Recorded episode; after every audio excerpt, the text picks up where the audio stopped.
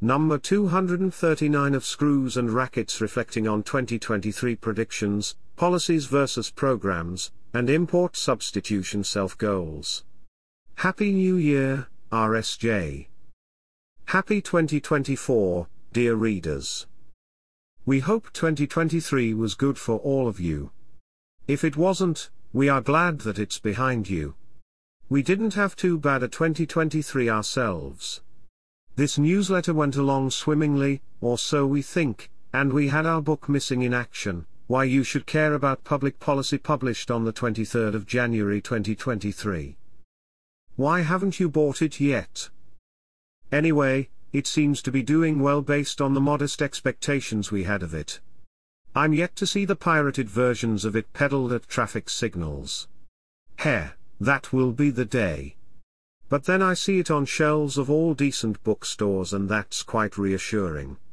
That apart, Pranay had another book, one productive chap, I tell you, when the chips are down on semiconductor geopolitics which is an area that's going to get more interesting, and contentious in this decade.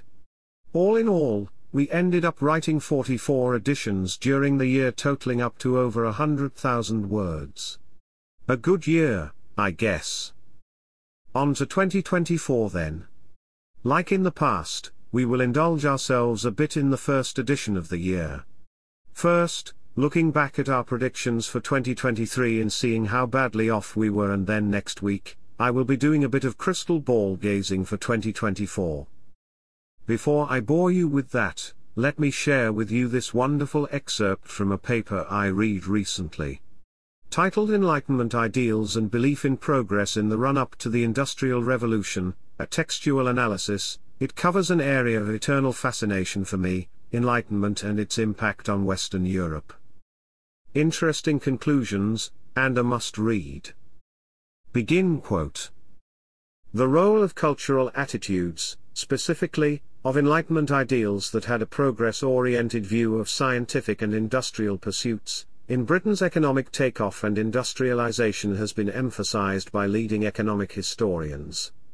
Foremost amongst them is Joel Mokyr, 2016, who states that the progress-oriented view of science promoted by great Enlightenment thinkers, such as Francis Bacon and Isaac Newton, among many others, was central to what would become the Industrial Enlightenment, and ultimately Britain's Industrial Revolution. In this paper, we test these claims using quantitative data from 173,031 works printed in England in English between 1500 and 1900. A textual analysis resulted in three salient findings. First, there is little overlap in scientific and religious works in the period under study. This indicates that the secularization of science was entrenched from the beginning of the Enlightenment. Second, while scientific works did become more progress-oriented during the Enlightenment, this sentiment was mainly concentrated in the nexus of science and political economy. We interpret this to mean that it was the more pragmatic works of science, those that spoke to a broader political and economic audience, especially those literate artisans and craftsmen at the heart of Britain's industrialization, that contained the cultural values cited as important for Britain's economic rise. Third, while volumes at the science-political economy nexus were progress-oriented for the entire time period, this was especially true of volumes related to industrialization. Thus, we have unearthed some inaugural quantitative support for the idea that a cultural evolution in the attitudes towards the potential of science accounts in some part for the British Industrial Revolution and its economic takeoff. End quote. 2023 Predictions Scorecard. I had eight predictions across the global economy, Indian economy and Indian social and political order. So, this is how does the 2023 report card looks like. Global economy. This is what I had written. Begin prediction. Number 1 The trend of securing your supply chain for critical products will get stronger. But it is clear to most large economies that on issues that concern national security, it will be foolhardy to not plan for worst-case scenarios any longer. And national security could mean anything, really, but I can see on energy and key technology, nations will opt for more secure supply chains with watertight bilateral partnerships than be at the mercy of distributed, multilateral chains. I won't go as far as calling it deglobalization yet, but this gated globalization is a trend that's here to stay. End prediction. This is playing out but a bit slower than what I expected. Disentangling, and building domestic capabilities isn't easy. And it is costly. But through the year we had increasing curbs on what high-tech, GPU chips, AI research, and defense companies domiciled in the West could export to China. At home, we continued the push on PLI on electronics and tech equipment with debates on how much value-added manufacturing is really coming through in these schemes. Also, interestingly, we are continuing down the path of decoupling from global default platforms especially in financial services. The RuPay platform is continuing to get bigger with a specific push from the government to de-risk payment infrastructure from global networks like Visa and MasterCard. Also, in a recent statement, the central bank has suggested building a homegrown cloud computing infrastructure that will be used on regulated entities in India so that they aren't tied into global cloud service providers. Begin prediction. Number 2 The fears of elevated inflation and a recession in the US in 2023 are overblown. The recession is due, but it will come a bit later. My view is that as supply chain issues ease up with China opening up, energy demand going up and the US continuing to be at almost full employment, we might have a 2023 where for the most part, the US inflation will be higher than target, Fed will continue to remain hawkish, and the growth will hold up. This will mean the real risk of recession will be more toward the end of the year than now. End prediction. Turns out I was accurate. In fact, the US economy has held up even better than I expected. And the Fed almost softened their tone by their last meeting of the year. Begin prediction. Number 3 Big Tech will continue to be under the cosh. I half expect India to gradually move all payment and e-commerce arms of big tech into a structure that's domestically controlled and owned in 2023. Third, FTC, with Lina Khan at the helm, will accelerate antitrust and competition law changes to reduce the dominance of big tech. End prediction. I think I got this right in a big way. Through the year, fintechs have offloaded troublesome shareholders, red Chinese investors, and there is a real trend of what's called reverse flipping where unicorns that were domiciled outside of India for tax and regulatory reasons are coming back home. Reason? Well, if you ask them they will tell you because they believe in the India story. That's very convenient. The real reason is domestic regulators are making it difficult for a non-domiciled company to get a full bite of the Indian apple. From data security and storage requirements to tax and fund transfer regulations, the entities that are essentially Indian but are registered outside India to avoid regulatory inconvenience are now facing business inconvenience in following that model. Here's more on this. Indian economy. I think I wrote more about the Indian economy in 2023 than any previous year. Much of it was about my surprise, in a positive way, on how much better it was doing than my expectations. Now as I read what I had written at the start of 2023, I think I had somewhat forgotten during the year that I was quite optimistic about the economy at the start of the year. Here's what I had written. Begin prediction. Number 1 Greater optimism. I am a bit more optimistic about the broader numbers than most, and I will explain why. I think GDP growth will come in around 6.5% for FY24, and inflation will be around 5%. We might see a couple of rate hikes in the next few months, taking the repo rate to 6.75%, but that will be it. I see domestic consumption to remain strong and exports, in the light of the shift away from China, to be good for manufacturers, and how much ever I might struggle to get behind the PLI scheme, it will yield some short-term benefits. IT exports might be a dampener, but on balance, I see more upside to these predictions. End prediction. Couldn't have gotten it more right. I think the growth for FY24 might come in at 7%. Repo ended up at 6.5% and domestic consumption and manufacturing have stayed strong while IT exports have gone worse over the year. Begin prediction. Number 2 Digitalization, Wave 2. There will be a significant push on digitalization in lending and e-commerce. The UPI infrastructure has revolutionized payments and, along with GST, has accelerated the formalization of the economy. Also, as I mentioned in an earlier point, doing this will also mean shifting the balance of power from big tech owned entities to an open platform or domestically controlled entities. I sense a strong push in this direction in 2023. End prediction. This was a no brainer, really. I expected a bit more traction on platforms like OCEN and ONDC which haven't taken off yet. The digitization of the financial services sector has made low value credit much easier for people to access. And UPI and digital KYC have enabled that to an extent that unsecured individual lending saw its biggest year ever in 2023. In fact, by the end of the year, we saw the central bank intervening to increase risk weights on these advances for banks and NBFCs and trying to bring down growth rates. The risk of an asset bubble because of faster and easier access to credit seems to become real based on the data they were reading. Begin prediction. Number 3 The expected capex cycle push from the government will not come. There are a couple of reasons for it.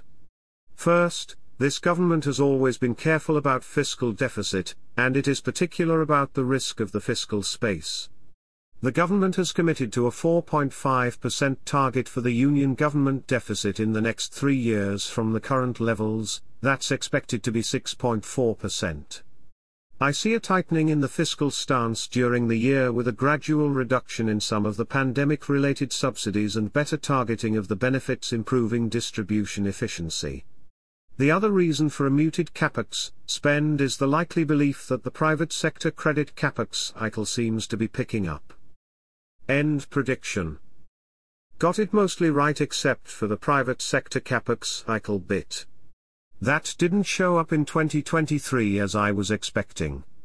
Government capex actually slowed as it kept its glide path to a 4% union deficit by 2026. The efficiency improvement in tax collections and subsidy disbursement also helped in broadly sticking to the fiscal plan for the year. And as I expected, this government doesn't need to loosen its purse strings in an election year. It has multiple other tools in its armory to swing people's opinion in favor of it. India, political and social. I had generally anticipated a more of the same year despite some of the noise surrounding opposition efforts at the start of 2023. BJP with Prime Minister Modi at the helm, is possibly the most formidable political force in the world, and it can turn its missteps too into its advantage. We saw this during the pandemic when its response was poor and too late. But that's all water under the bridge now. It is also helped by a coincidence of circumstances where China has gone off track and India is able to play its swing power role to its fullest advantage in global geopolitics. All of this has meant it has a compelling domestic narrative to offer to the people of India rising in global prominence. This has tremendous capital at least among the middle class and the Hindi heartland. Back to what I wrote at the start of the year. Begin prediction. Number 1 More of the same. The expected consolidation of opposition forces to counter the BJP isn't going to happen early enough for it to mount a credible challenge in 2024. There are eight state elections in 2023, and I suspect BJP will see reverses or very close fights in a couple of them where it is the incumbent, MP and Karnataka, but it is hard to see opposition consolidation or a credible case that they can make to counter the electoral juggernaut of the BJP at this time. Congress, the other national party, isn't capable of moving the masses either with its agenda or its leadership. The vacuum in national politics looks set to stay. End prediction. Ho hum. BJP lost Karnataka like I thought they would. MP was a surprise and it only shows how poorly Congress has performed through the year. Everything else is, as they say, same same. Begin prediction. Number 2 More exit, less voice. I have made the point in the past about social fault lines tripping us up while we magically have a growth window that's opened up for us again. This holds true. The space for opposition or dissent has shrunk, more importantly, even the fight for protecting or broadening that space has gone out, the state would be dependent on citizens if they value their loyalty and would then pursue a policy that listens to their voice. However, if the state doesn't value it and the citizens know their voice won't matter, the only option is to exit. For certain sections of our citizenry, they are possibly at this stage of engagement with the state. This scenario might not hurt the majority today, but we would do well to remember it has never been a good idea for the state to not value the loyalty of its citizenry in the long run. End prediction. Nothing has changed on this. I guess this macro trend has only exacerbated in 2023. So there I am with my report card. Not too bad, I guess though Pranay may again complain that these were quite generic and unless we make very specific predictions, it all seems to come true at the end of the year. Well, I will try to do that next week with my 2024 predictions. But don't hold your breath on that, Pranay. A framework a week, four components of an economic strategy. Tools for thinking about public policy. Pranay Kotasthane. Montek Singh Ahluwalia writes that any economic strategy has four components slogans, targets, programs, and policies. Slogans refer to rhetoric employed by the government. Ahluwalia calls it the front end of economic strategy. Rhetoric is necessary in a representative democracy for communicating the government's position on an issue in a simple, catchy form without going into the details of the accompanying policy measures. Think Garibi Hatao, Shining India, Inclusive Growth, Sabka Saath Sabka Vikas, and Minimum Government and Maximum Governance. Targets are specific, measurable goals of an economic strategy. An example is the articulation that India will become a developed country by 2047. The World Bank comes up with a GDP per capita threshold for classifying an economy as a high-income one. So the target becomes a guiding light for policies and programs and also serves as a tool for holding the government accountable. Programs refer to government-led measures involving public expenditure. Policies are government directives that allow or disallow specific economic activities. The difference can be understood using another popular threefold classification which says that all governments do only three things produce, finance, and regulate. This means programs are government actions that involve producing or financing, while policies are about regulating. For example, Bank recapitalization is a program where the government is financing public sector banks. In contrast, the Foreign Trade Policy 2023 lays down the rules that govern all exports and imports. This fourfold classification is useful for policy analysts for two reasons. 1. It doesn't look at slogans cynically. Economic narratives are important. Slogans are often launchpads for powerful narratives. Secondly, differentiating policies from programs is crucial. The default government tendency is often to bat for government run programs. Think production linked incentives, PLI, and export subsidies. There are enough and more programs from the past to tinker with and regurgitate them into a new program to solve the economic problems of the day. However, Chronic economic problems might need a fundamental change in policies that cannot be fixed by programs alone. India's manufacturing underperformance is one such example. Though there have been many a program for overcoming this challenge, the solution lies in changing trade, tax, labor, and doing business policies. Another example comes from the 1991 economic reforms. At the time, Many politicians thought that India only needed a debt restructuring program. However, the reformers successfully argued that India needed a change in tax, business, and investment policies, a new program alone wasn't good enough. For an illustration of this framework, check this article by Montek Singh Ahluwalia on the problem with India's public sector banks. Policy WTF Screws are strategic. This section looks at egregious public policies. Policies that make you go, WTF, did that really happen? Pranay Kotasthane. The Department to Ground Foreign Trade, or less accurately, the Directorate General of Foreign Trade, DGFT, is a gift that keeps giving. Their latest policy move is to restrict the import of cheap screws, so that India can become a self-reliant Vishwaguru of screws. A screw power, maybe.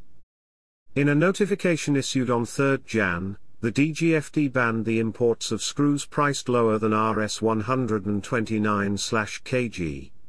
Indian manufacturers used to import these from France, China, Australia, Bangladesh, Brazil, and Belgium. So, the government wants to do an import substitution of a humble product that costs 129 rupees per kilogram, and already has a diversified supply chain. If this isn't ridiculous enough, think about the impact on Indian manufacturers who relied on these imports. They are the ones getting screwed here because they will end up paying more for the same product. Longtime readers might experience deja vu as there was a similar policy restricting the imports of Mosquito electronic rackets in 2020, to which RSJ had paid proper obeisance in edition number 129. In other news, one of the issues blocking the India-UK FTA is that Indian EV car manufacturers don't want the high import duties to be dropped. Currently, Electric cars priced above $40,000 are slapped with a 100% import duty, while those below $40,000 are levied a 70% duty. Domestic manufacturers argue that a reduction in import duty will stall the sunrise industry. These two stories in recent months illustrate the slippery slope of industrial policy in low state capacity conditions. A domestic subsidy for manufacturers can still be justified because every other country is doing that. It's become an entry pass of sorts to play the manufacturing game.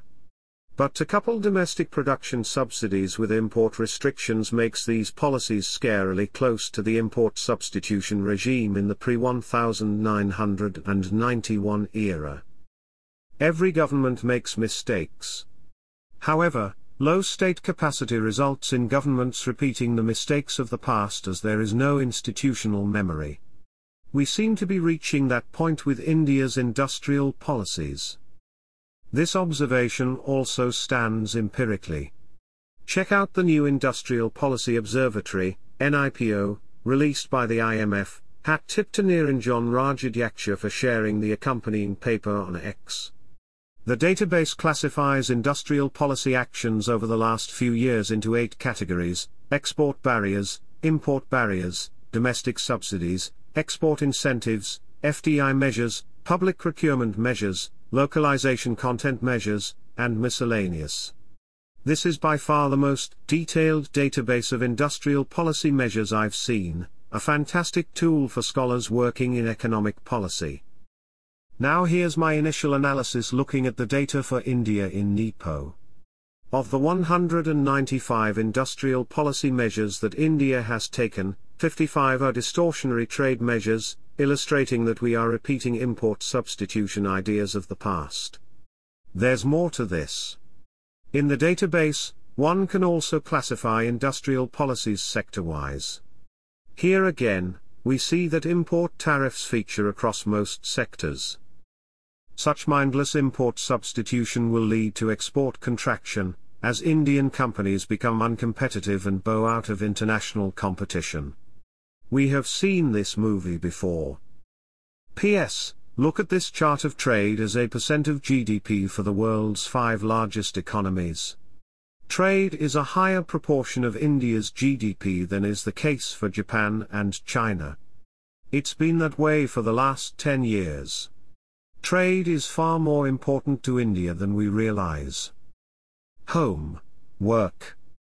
Reading and listening recommendations on public policy matters. Book Vivekananda, The Philosopher of Freedom is a thoroughly enjoyable, myth busting biography. Blog post This post has a mind map of market failures and corresponding government interventions. A boon for anyone interested in public policy. Podcast Listen into a Puliyabaazi with economist Rohit Lamba on India's future economic trajectories. This is a fun episode. Paper A useful take on foreign trade policy 2023 in Economic and Political Weekly.